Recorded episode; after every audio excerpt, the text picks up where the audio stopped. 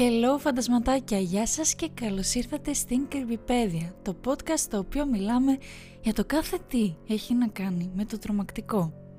Το επεισόδιο αυτής της Παρασκευής είναι πολύ ιδιαίτερο, καθώς έχουμε να μιλήσουμε για ένα ιστορικό άτομο. Είναι μια γυναίκα η οποία φημίζεται για τους βασανισμούς που έκανε και για τη δίψα της για αίμα. Και αυτή δεν είναι άλλη από την Ελίζαμπεθ Μπάθορι. Η ιστορία που θα διηγηθούμε είναι για μία από τις πιο θανατηφόρες και τρομακτικές γυναίκες δολοφόνου στην ιστορία, την Ελίζαμπεθ Μπάθορι, η οποία ήταν κόμισσα διότι προερχότανε από μία βασιλική οικογένεια. Όλα αυτά τα γεγονότα που, για τα οποία θα μιλήσω προέρχονται από την Ουγγαρία. Οι γονείς της ήταν συγγενείς και αυτό ήταν διότι εκείνες τις εποχές ήθελαν στις βασιλικές οικογένειες το αίμα να θεωρείται εντός εισαγωγικών καθαρό, οπότε σε πολλές βασιλικές οικογένειες αυτό που έκαναν στην ουσία είναι οι συγγενείς να ζευγαρώνονται και έτσι να συνεχίζεται το όνομα της οικογένειας. Και η Ελισάβετ δεν είναι εξαίρεση. Το κακό όμως αυτό το κομμάτι είναι ότι όταν έχουμε δύο γονείς οι οποίοι είναι συγγενείς, το παιδί τους πολύ πιθανό να αποκτήσει κάποιο είδους ε, αρρώστιες ή παθήσεις και η Ελίζαμπεθ υπέφερε από πολλές κρίσεις όταν ήταν μικρή, βασικά μέχρι και το θάνατό της, οι οποίες λέγεται ότι γίνονταν διότι έπασε από επιληψία.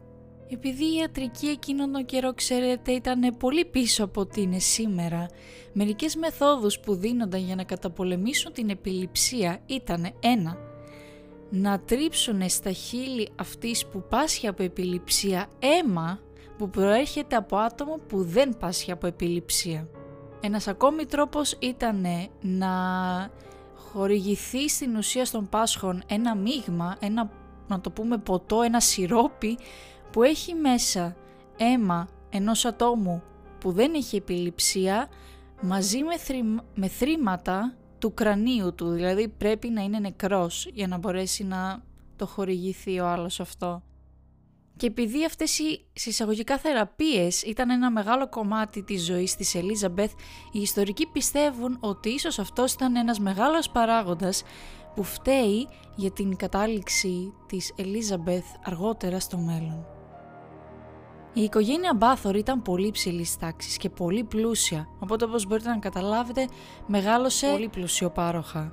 Είχε το προνόμιο της καλύτερης εκπαίδευσης όπου κατάφερε να μάθει τέσσερις γλώσσες και είχε μεγάλη κοινωνική δύναμη. Εκείνες τις εποχές οι γάμοι δεν γίνονταν λόγω συναισθημάτων αλλά κυρίως πολιτικών συμφερόντων και συμφωνιών ανάμεσα στις δύο οικογένειες. Και έτσι η Ελισάβετ αραβωνιάστηκε σε ηλικία δέκα χρονών τον Φέρνικ, ο οποίος ήταν γύρω στα δεκατέσσερα, εννοείται για πολιτικούς σκοπούς. Αλλά πριν το παντρευτεί, λέγεται ότι στα δεκατρία της είχε ήδη το πρώτο της παιδί, το οποίο δυστυχώς δεν ήταν το αραβωνιαστικού της, αλλά ενός αγρότη, χωρικού όπως θέλετε πείτε το, που δούλευε και υπηρετούσε την οικογένεια. Και εννοείται για να μην αλλοιωθεί και μην χαλάσει η φήμη της οικογένειας Μπάθορι, δώσανε το μωρό σε ένα έμπιστο άτομο, το οποίο δεν θα έλεγε το τι συνέβη πραγματικά. Η Ελίζαμπεθ παντρεύτηκε τον Φέρενικ το χίλια πεντακόσια εβδομήντα πέντε σε ηλικία δεκαπέντε χρονών και ως γαμήλιο δώρο ο Φέρενικ της προσέφερε το κάστρο των γονιών του, όπου και εκεί πήγαν να ζήσουν αργότερα. Επίσης, λόγω της υψηλότερης κοινωνικής ιεραρχίας της Ελίζαμπεθ, ήταν σωστό, ήταν συνετό πολιτικά ο Φέρνικ να υιοθετήσει το επίθετο της Ελίζαμπεθ, οπότε και αυτός ονομαζόταν Φέρνικ Μπάθορι.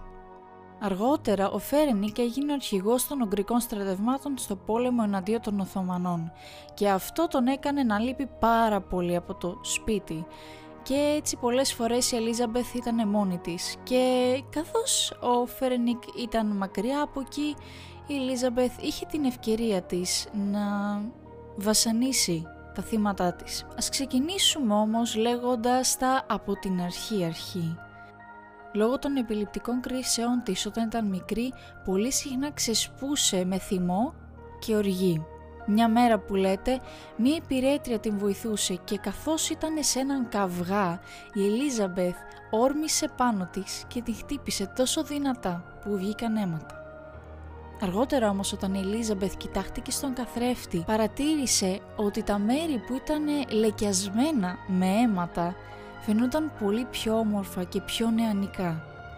Και έτσι η επιθυμία της για όλο και περισσότερο αίμα ξεκίνησε από εκεί.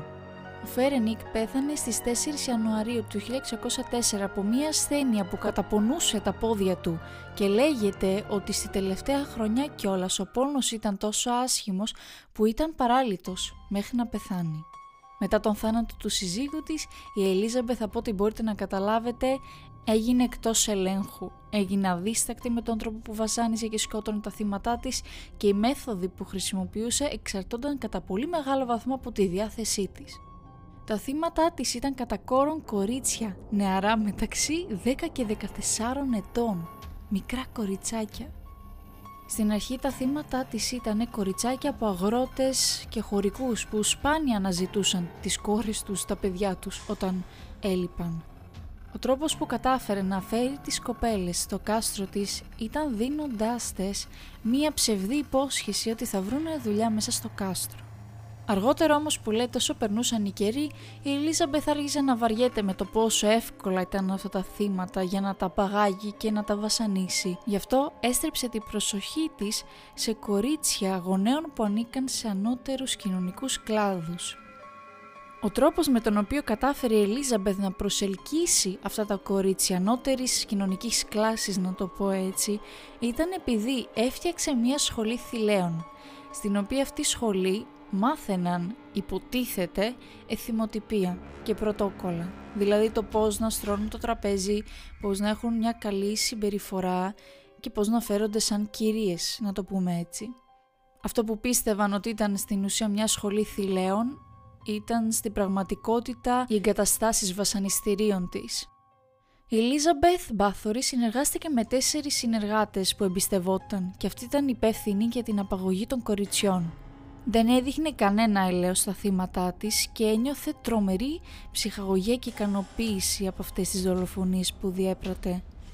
Η διαδικασία που ακολουθούσε η Ελίζαμπεθ για να βασανίσει τα θύματά της περιλάμβανε σοβαρούς ξυλοδαρμούς, κάψιμο ή ακόμη και ακροτηριασμό των χεριών, δάγκωμα της σάρκας από το πρόσωπο, τα χέρια ή άλλα μέρη του σώματος και σε ορισμένες περιπτώσεις οι Μπάθοροι και οι συνεργάτες της έβαζαν τα θύματα τους έξω στο χιόνι και ρίχνανε κρύο νερό, βλέποντάς τα να πεθαίνουν από υποθερμία, ή ακόμα δεν δίνανε στα θύματα τους τρόφιμα και έτσι πέθαιναν από λιμοκτονία.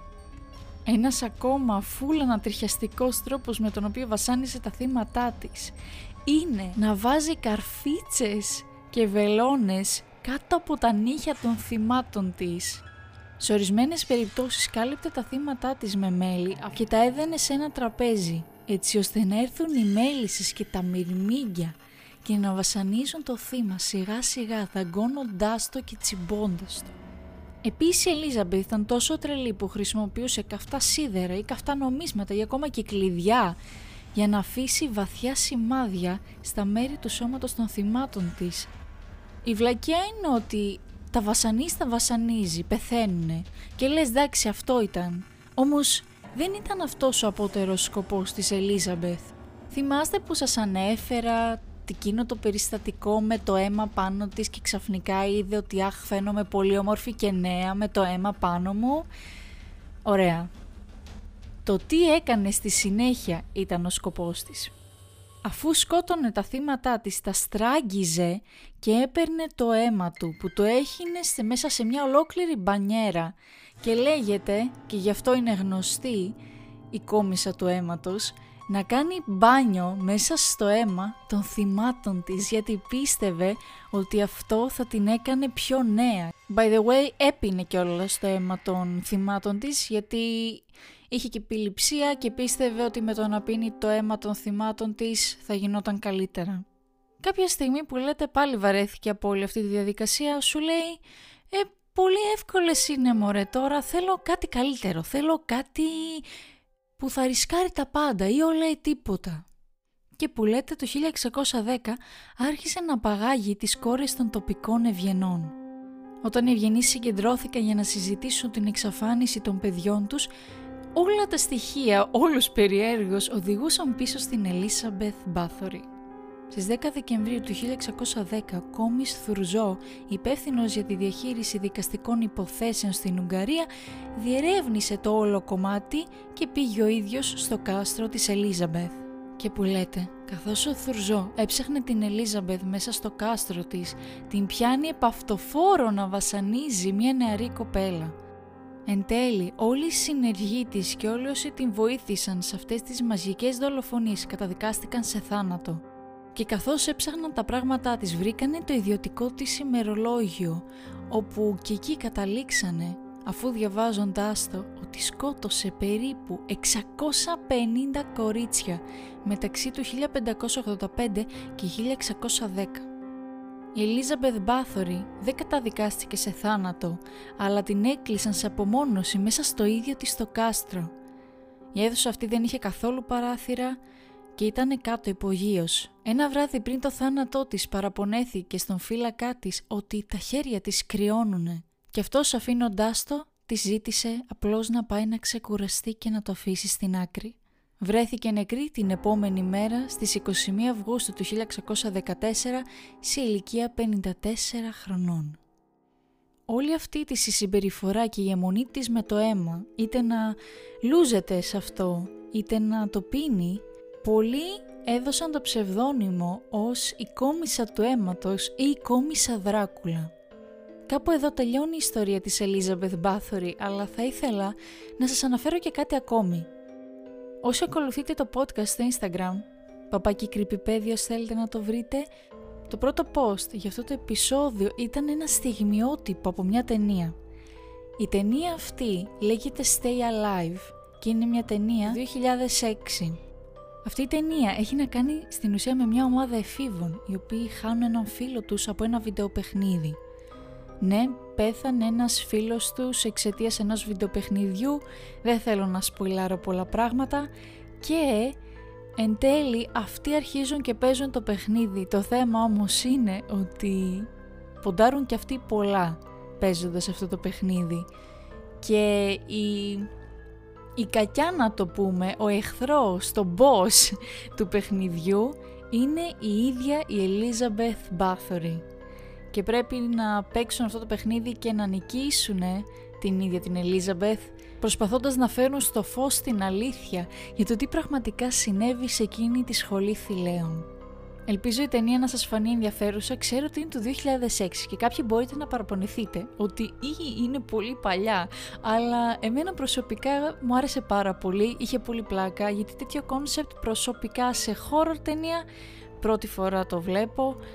Και θα χαρώ πάρα πολύ να ακούσω και όλα στα σχόλιά σας, αν μου στείλετε μήνυμα είτε πάνω στη ταινία είτε πάνω στο επεισόδιο αυτό και το τι σκέφτεστε. Και κάπου εδώ φτάνουμε στο τέλος του podcast. Σας ευχαριστώ πάρα πολύ που με ακούσατε. Εύχομαι να σας άρεσε αυτή η ιστορία και εννοείται να δείτε την ταινία, παιδιά. Όσοι θέλετε να βρείτε το podcast στο Instagram, πατήστε παπάκι Κρυμπιπέδια και πιστεύω θα το βρείτε. Επίσης υπάρχει και ένα κανάλι στο YouTube στο οποίο παίζω horror παιχνίδια και αυτή την εβδομάδα παίξαμε το Don't Be Afraid, στο οποίο χέστηκα πάνω μου. Και το επόμενο live stream θα έχει να κάνει με αυτό, διότι πρέπει να τελειώσουμε και να μάθουμε τι στο καλό συμβαίνει με αυτόν τον ψυχοπαθή που μας παγίδευσε μέσα στο δωμάτιο βασανιστήριων του. Ναι, είδατε, είναι πολύ παρόμοιο με την ιστορία της Ελίζαμπεθ. Είναι πολύ ωραία η σύμπτωση. Τέλος πάντων, όπως και να έχει, μέχρι την επόμενη Παρασκευή. Εύχομαι να είστε καλά, εύχομαι να είστε ασφαλείς και θα τα πούμε σε ένα ακόμη επεισόδιο της Κρυμπιπέδια. Bye bye!